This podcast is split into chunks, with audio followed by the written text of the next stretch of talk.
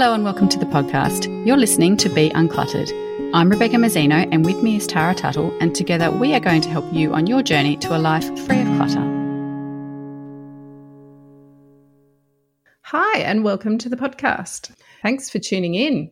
Today, we are going to discuss when you are in decluttering mode versus when you're in maintenance mode. I want to deep dive a little bit into the difference between those two modes and uh, tease them out a bit so you can work out once you that point when you finish decluttering and when you move into maintaining your decluttered state and what that looks like. Yeah, and I guess the the aim for anyone who's actively decluttering is to get to maintenance mode. And I think if you're doing the decluttering right, you will eventually end up in maintenance mode. If you maybe aren't nailing the decluttering mode, you might never get to maintenance mode. So maybe this episode will help you understand how you might be able to actively progress from one of those modes to the next one because the maintenance mode is the the aim of the game really. And it's really important to understand that there's no end point. Maintenance mode goes on forever. You the yep. I think there is a misconception that once you declutter, you you finish actively declutter. Don't, let me say that again. Mm. once you finish actively decluttering, that it's done. You tick that box and you walk away. But mm. if you are continuing to bring stuff into your house, which all of us mm. do, most days of the week, you need to keep taking things out. And so the maintenance mode goes on forever. Yep, that's the lifestyle st- side of it. If you're sort of thinking crash diet and lifestyle change, we're looking at decluttering as the crash diet and the lifestyle changes as um, the maintenance mode, really. Yeah, that's it. So, how would we define then the decluttering mode when you're, you know, up to your your elbows in bags for charity and things like that? How would we kind of, mm. how would we set that up, or how would we define that? Okay, I guess you know you're in decluttering mode when you still have more stuff than space and you can't really you don't really move into well i suppose some people would maybe be happy to have more stuff than space and be happy to move into maintenance mode before they've got that equilibrium. But generally i would say if you are looking around and you still think you've got too much stuff then you'll be in active decluttering mode. The other thing would be even not necessarily having more stuff than space available but more stuff than you are comfortable with because yeah. I have plenty of space in my house, but there are still times when I think, yeah, I wouldn't mind that bookshelf looking a bit sparse or looking a bit more open. Everything fits in there and yeah. fits in there well, but I think I'd like there to be more more you know white space on that on that shelf. So it might even just come down to you know having that feeling in a space that you're not entirely happy or not entirely comfortable with where it's at. Mm. and that just got me thinking as well of when we sort of define decluttering versus maintenance modes, we actually didn't talk about the fact that you will actually possibly once when you're in maintenance mode go along for a while and slip into an active active decluttering mode temporarily for a while as well, won't you? Like if you get a special project yeah. like that. Yeah, absolutely. And I mentioned it uh, the other week on the podcast when we were giving a shout out to all our MinsGame participants. I was feeling like I am in maintenance mode and feel like I have been in maintenance mode for some time now. And mm. yet, mm. all of this hive of activity on our community page and these people letting go of items and talking of that feeling of freedom. I was like, I want a slice of that pie too. So I went around and spent a couple of hours in the morning actively decluttering because mm. my maintenance had either slipped or there were things that were behind doors that I just hadn't laid my eyes on for a while. And so I managed to get through, you know, a whole lot of my house and find a quite a significant number of items. So I actively decluttered for a couple of hours, mm. but now I'm back in maintenance mode. So yeah. I think, yeah, you can, once you're in maintenance mode, you can certainly dip in and out of decluttering when you've got a project or a focus mm. or you just feel in the zone. Um, mm. But when you're in active decluttering mode, I think you really need to have the mindset of mm. more going out than coming in Um, and that needs to be sustained for a while until you Yep. get to the point of feeling comfortable. Yeah, and it's a focus. It's an active focus. It's part of the priorities in your life at that time is reducing the amount of stuff that's in your house. And part of the decluttering mode is being really careful with what you're buying as well because if you you don't want this churn of items in and out in and out you need to focus on making space creating room getting rid of the things that don't serve you or that don't add value to your life and until you can make some room in your house, if you keep bringing things in, they're just going to end up shifting into that pile of stuff that goes back out. I think you need to create the space and then move to a position of buying with intention. So when you're actively decluttering, be really careful about picking up trinkets and bits and pieces here and there, impulse purchases, that kind of thing. Get through your active decluttering mode first um, because you'll probably gain a whole lot of clarity then about what you really want in the space at the end of that process. Yeah, for sure. And with decluttering mode, I think you find a level of momentum. You let go of a bunch of things, feel the freedom and the, you know, momentary high from having more space and having said goodbye to a few things. And then it's like you you have a filter on your vision or something that you start seeing things in a different light and you get that Mm. momentum of things heading out the door rather than the momentum being you know the other way where things are coming in Yeah. Yeah, and that makes sense. And when you're in maintenance mode, you don't necessarily have momentum, you have a slow and steady approach. And when you're in decluttering mode, it's it's that um, you know, slightly faster, like you're on a roller coaster rather than on the kiddie teacup ride. I don't know if that's a decent analogy or not, but um, you know, I it's see not my sort of ideal analogy because it doesn't involve food but have food. yeah Well, you can think about a food one for us. Um, then that would be really oh, cool. yeah Uh, but yeah, it's it's sort of about it's a priority. It's something that is the word I keep thinking of is more intense or undiluted. You know, but I, don't know if those are the right words. And um, maybe you can make a food analogy like decluttering's like cordial. decluttering is like you cooking a stir fry you turn up the heat and you are all focus you need to have everything prepared you throw it all in it's quick it's active it's really dynamic maybe not quick but Good. And then Oh, maintenance mode is more like a potato and leek soup that you need to simmer for a while. It's on the it's on low. It just, you know, bubbles along. yeah. It's happening, but Yeah. it's happening slowly. but it's happening slowly. well done. You Thanks. did it. My cookbook will be Um, out at the end of the year. No, I'm kidding. So the the things that we need to think about when we're in active decluttering mode is we need to be asking ourselves lots of questions all the time. Um, we need to be asking ourselves, you know, do I need it? Do I use it? Do I love it? Um, and like on the shopping where you were talk where you were talking about before is, you know, do I actually is this an essential at the moment? Because in decluttering mode, really the only only the essentials should be coming in, shouldn't they? And so, you know, is am I buying this for an actual use, or am I buying this out of out of habit? And you know, the the habitual buying um, during decluttering mode really needs to be reined in. Yeah, and I think if it helps you when you are in active decluttering, write out some of those questions and stick them to your fridge or stick them, you know, on the wall of your wardrobe if that's what you're decluttering at the moment. You know, you want these questions and these thoughts to become second nature. You know, do I use this? Do I need this? Do I love this? And um, this is one of the things that I work with um, clients about when I'm decluttering them virtually. Because I'm not in the house, I'm like, you need to, when you touch items or you see items, that needs to become one of the first things that pops into your head. Do I love that? Yes, great. Move on. Mm. You know, you're folding the washing and you fold up, you know, that pair of socks with the hole in them and you go, oh, okay, am I going to fix this? Do, are these still serving me? Are these going to take more from me than they're going to give? Because I, I'm going to have to spend 20 minutes mending them, or I could let them go.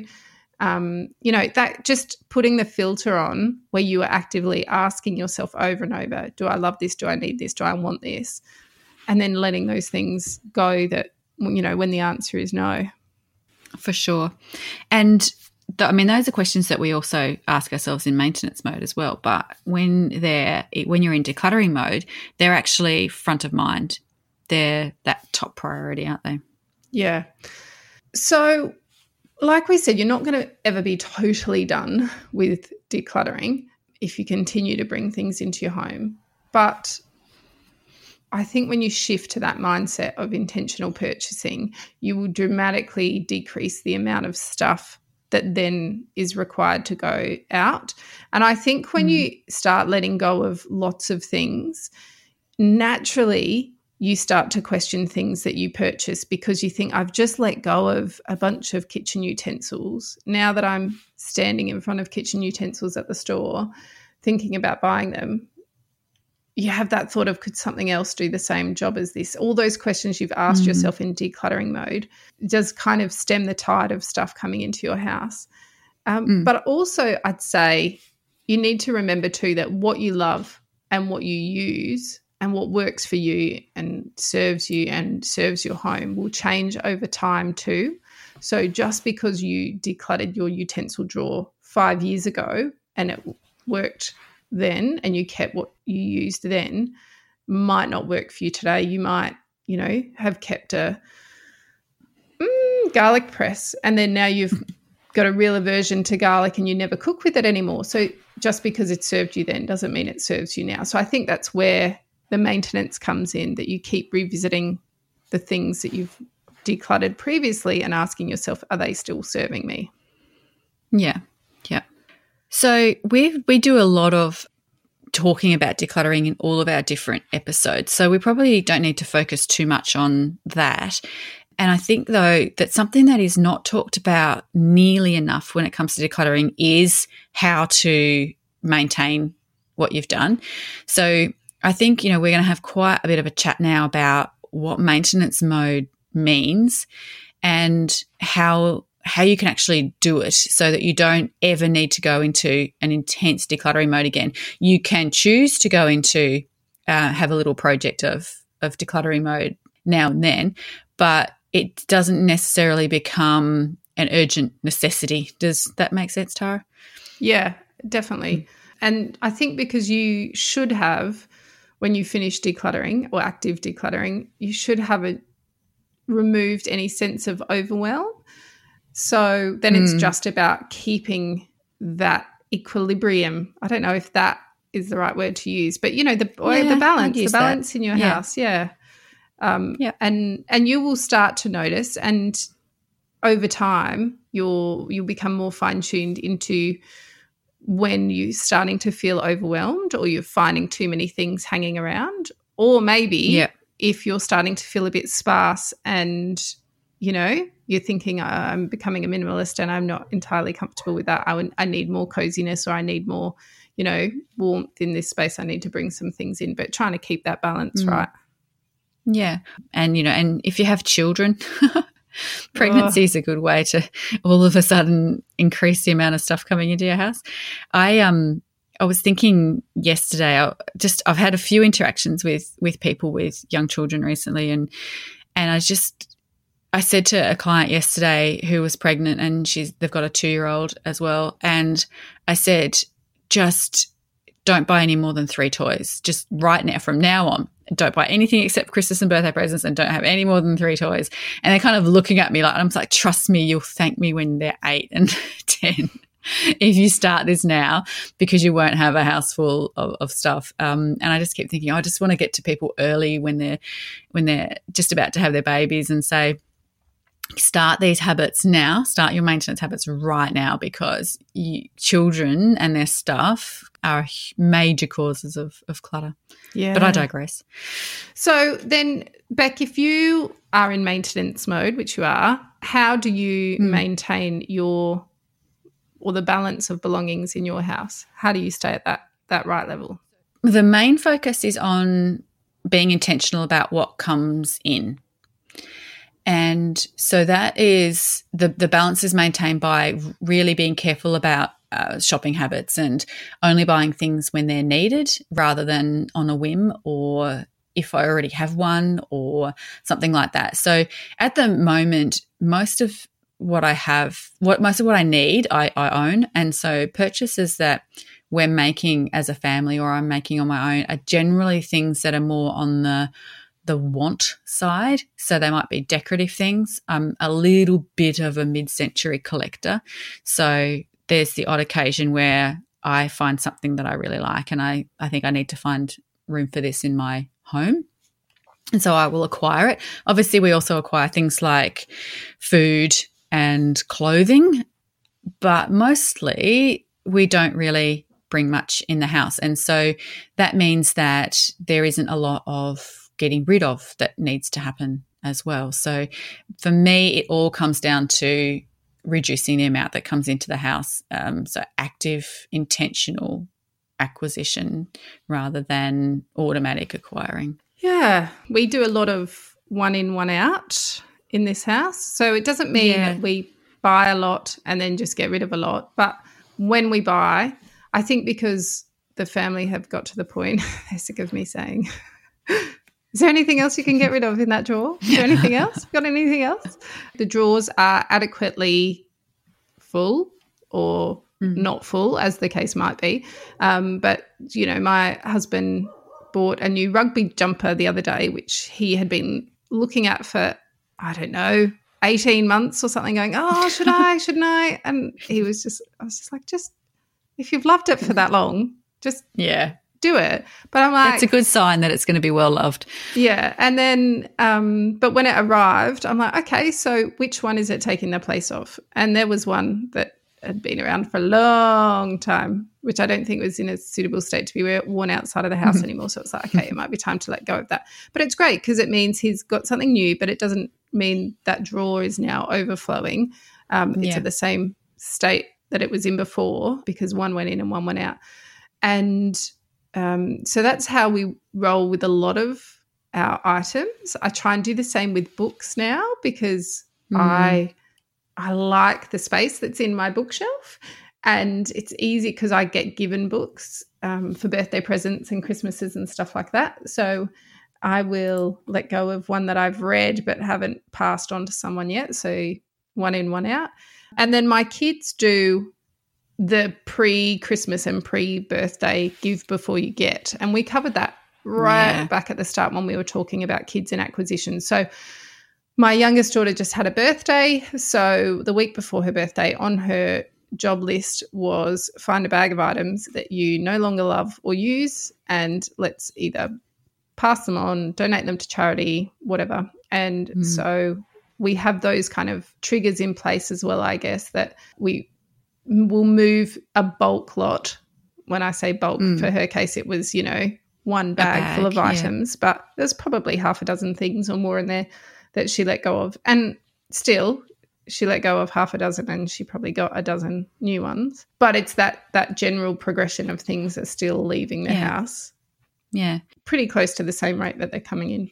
Yeah, yeah. It's it's uh, the one in one out really is probably the easiest most robust way to maintain the levels of stuff in your house. It's you've got a trigger because you're bringing one in so then you've got you know a trigger that you can attach the habit of discarding to and um, once you attach that habit to something else then it's going to stick a lot a lot easier as well. And it's just, it's so simple and clean, isn't it? It doesn't mm. require any extra effort. And I guess that leads us to the point of, of having a, a charity box or a charity bag always available to people in the family to put their things. And, you know, that, that then either lends itself to the one in, one out concept so that that the one out part of the concept happens really easily because there's somewhere for it to go. There's a home for it to go straight to. And also, if someone just even just happens to open a drawer and look at something and go, I haven't used that in two years. I'm just going to get rid of it. It can then go in that that box. There's somewhere for it to go. So it actually is very easy for it to happen. Uh, yeah. We our charity bags. We don't have a charity box. We have a spot and so it's the spot by our by our front door, which means it's our front door, our front hallway it's constantly got something on the floor mm-hmm. next to it. And I keep thinking I might just like get a nice basket and and put there. I've got a, a vintage telephone table in there with a plant on it. And I'm thinking I might get a really nice basket that will fit under that that we can put our donations in instead of it just being like laid on the floor all the way up the hallway. We end up with a line of things um, yeah. before they end up in the boot. But it could look nicer, but there's a home for it. So and there's always stuff in that spot because someone is always spotting something that needs to go and there's you know they can go straight away and put it in that spot and they know um, that it will get magically taken to uh, charity when I get around to it, or when Mick gets sick of falling over it. yeah, I um, I think anyone that's got young children that has ever tried, with or without children, to declutter toys, having anything in the open, like a charity bag or box, is just fraught with danger because I think kids don't realize that they want to play with an item until they see that it's going. There are so many That's things so that true. children had decided they would part with, or things that I had said, you know, you haven't played with this for 18 months. So we'll give it away, no worries. And then while it is in the box next to the front door, ready for me to take out to the car, they will take it out and they will play with that item like they haven't played with it ever before in their lives. And I'm like, what is with that? So we sometimes if there is not space in the house to be able to put it out of sight then put it straight in the boot of your car straight because you're boot. not if yeah. you decide that there's you know a pair of kitchen tongs that you don't want anymore you're not going to drive to the charity shop to hand them over you're going to you know wait until you've got a whole bag or a whole boot full of items so either start mm. putting them in your boot straight away or we have um, one of the drawers in the bottom of a um, chest of drawers in our spare room is empty. And that's the bottom drawer. So as the kids come across things, or as I come across things, or even, you know, the kids will wear a t shirt and I think that's starting to look like a belly top. That's far too short for you. Shall we give it away? Yep, I'll wash it and then I'll put it in that drawer. And it's mm-hmm. out of sight because then my kids aren't tempted to rediscover it and fall in love with it. And then we have the whole conversation all over again. Yeah, I forgot about that having mm. older kids, you forget forget stuff. Yeah. And so having them having your your place for donations out of sight, I think is really handy. But like you said, everyone like my kids know where that drawer is. And occasionally, you know, I'll be helping one of them clean up their room and go, oh, Do you even use this anymore? No, that can go. They'll walk down and put it in the drawer. They know that the stuff they've let go of is there. But because it's out of sight, it's kind of out of mind as well. Um, yeah. It's like the first step to letting go. We joke that yeah. the, the spare room is where things go to die. That's where they start the, the process of dying is they get they get put in the drawer and then they leave. Yeah. So that's um one one thing you just said also just reminded me of another point or another trigger that you can use in maintenance mode is cleaning and tidying. And so if you have the habit of whenever you're tidying up and putting things in their homes, that you notice something that isn't used anymore or that is damaged or that you just don't like anymore, that it goes straight. You, the decision is made immediately. And so that's another difference between maintenance mode and decluttering mode is that you don't need to be thinking about discarding things to discard something it becomes part of the natural movement of how you move things around the house. And um, so you you can just scan. You know, when I open a drawer, my first thing I do is I sort of scan it to see that everything's in its spot generally. I'm not overly fussy, but well, some drawers I'm fussy about. My utensil drawer I'm very fussy about. But I'll scan a couple of uh, spot, then I'll go, oh, I need to move this. But at the same time, I'm also scanning for stuff that I can throw away.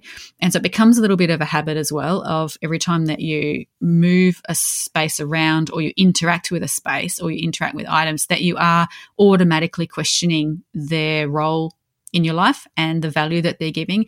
And that assessment happens just as part of normal day to day living rather than when you are doing it in a, for a specific amount of time or in a specific project. Yeah, I think what happens is you you just see things in a different light. So when you can't close a drawer and you're in maintenance mode, you question that. You go, okay, yeah. well, there's something going wrong here. Either there's something in here that doesn't belong, because previously when I decluttered, everything fit in this drawer, or we've acquired too many things and haven't let anything go. So if it's your tea towel drawer and suddenly you're having to jam the tea towels down to fit them in and slide mm. the drawer in, you will take 30 seconds to have a quick rifle through and go, oh, yeah, that's right. This one's a bit old. That can go into my rag pile. And, you know, this one's got a hole. So maybe that one can go in the bin. And, mm. you know, then close the drawer and move on with your day. And it doesn't become a big, laborious process. It's just a tiny task, micro task here and there mm. to just keep things running smoothly.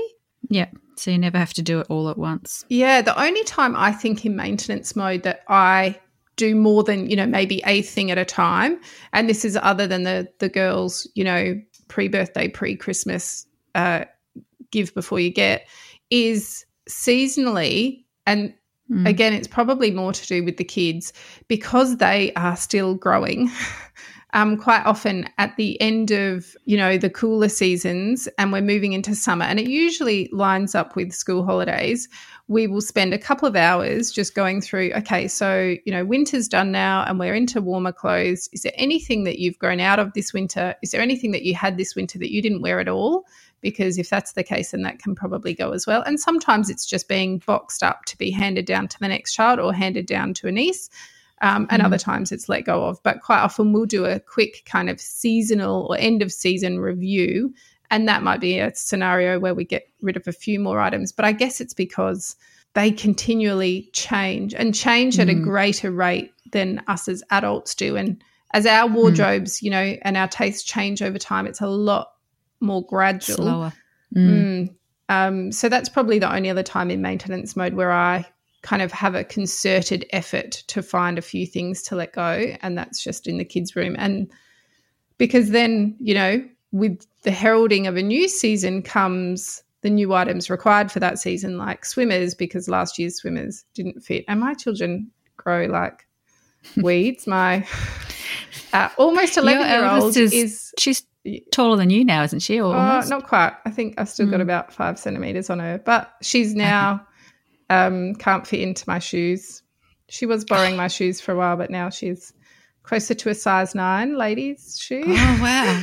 Yeah, yeah, she's she's going to be tall. See, my I remember being really excited when Zoe uh, reached my shoe size, and I remember saying to someone like, "Oh, it's really cool. You know, we've got the same size shoes. We can wear each other's shoes." And then this person looked at me and went, "Oh yeah, she's going to ruin your shoes."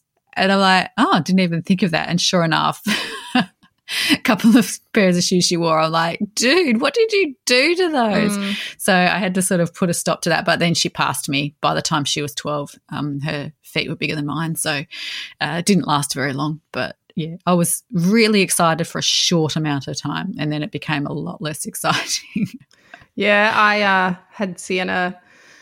At one point, we were shoe shopping, and that's when she was still my size, and she wanted little pair of like kickers or you know skatey trainers. And i'm like oh these are nice. And she's like no i want the ones with all the diamantes all over them like really heavy hardcore bling. And i'm like oh but you'll grow out of these in six months and these will be mine. So can we buy something i like? And uh, we came home with the blingy ones. So i'm like oh well i guess they'll be put away for maddie maybe because i won't be yeah. them. Um, yeah. Maddie might fit into them when she's 17 but uh, well, yeah. I found it disconcerting when when Zoe could fit into my shoes because then she'd get my heels out, and it was it's sort of for me it's really quite disconcerting seeing a twelve year old or an eleven year old totter around in stilettos. Mm. so, and occasionally she'd go and grab my boots and go, "Can I wear these?" And their heels, and I'm like, "No, you you're 11." I, I, for me, it doesn't. They just didn't match. Like this, it's really strange to see your your baby girl uh, yeah. wearing heels before Absolutely. It's, it's time. Yeah, Absolutely. she's and she's kind of stopped doing that now. Occasionally, even at sixteen, occasionally she'll throw on a pair of heels, but she's mostly a flat shoes flat shoes girl like me. So um, it, the, the phase ended, which was nice, but um, yeah, it was really weird for a while there. So, getting back to maintenance, I think it's really tempting when you've got newfound space in your home. Once you've decluttered and you've got all this air and you've got clean surfaces, it is really tempting to fill that again. Yeah. Because um, usually people that get a lot of clutter initially are people that like acquiring items. And so to mm. try and change that habit long term can be really tricky. And it can be hard to maintain that decluttered or minimalist state long term, especially when the world constantly bombards you with advertising.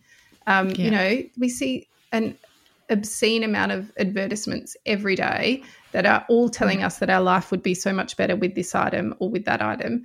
And to try and negate that is really hard.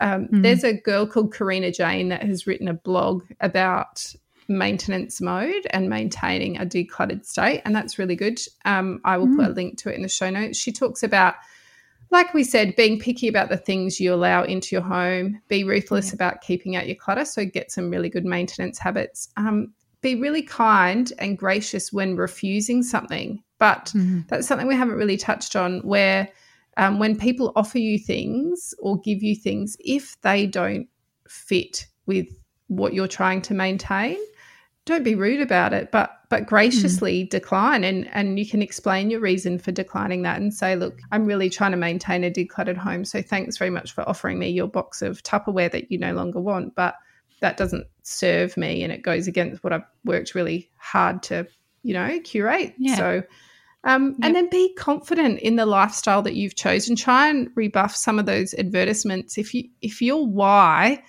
and the reason you started decluttering was to lose those feelings of overwhelm, to spend less time on housework, to make the things that are really important in your life front and center, and not be so worried about about physical possessions. Try and hold on to that and keep that at the front of your mind to help you know, negate some of those ideas about always needing to have more and be more and do more. Mm. Yeah, help resist the temptations. Yeah. A couple of helpful questions that you can ask yourself before you bring in something into your house because I think the the whole being picky about what you allow into your home is really one of the big keys to this is ask yourself do you need it? Will it add value to your life? Will it help you with the life you want to live? And do you already have something very similar? And do you have space for this? Is there a home dedicated for this that isn't going to cram everything else up or get in anyone's way or anything like that. So, those are the questions that you need to be constantly asking yourself when you're shopping, when you're walking past hard rubbish removal, um, anything like that, you know, ask yourself, you know, what is this going to give me and what is it going to cost me? And is it going to be worth the cost uh, before it comes into the house, um, before you consider bringing it home? So, our challenge today, we would like you to have a delve into your linen cupboard. Ask yourself how many bed sheets you really need, how many towels you really need, Find doubles, things that you are keeping just in case rather than just for when. And let go of the things you no longer need with intention. And a lot of linen items can either be donated to your local charity if they're still in good condition, or donated to an animal shelter nearby because quite often they will use linen items for bedding for their pets. Thanks for joining us. If you've enjoyed listening, we'd love it if you'd leave a review or tell all your friends about us so they too can be uncluttered. If you'd like to connect with us, you can find us at beuncluttered.com.au or via Facebook and Instagram or on our own websites at clearspace.net.au and basklifecoaching.com.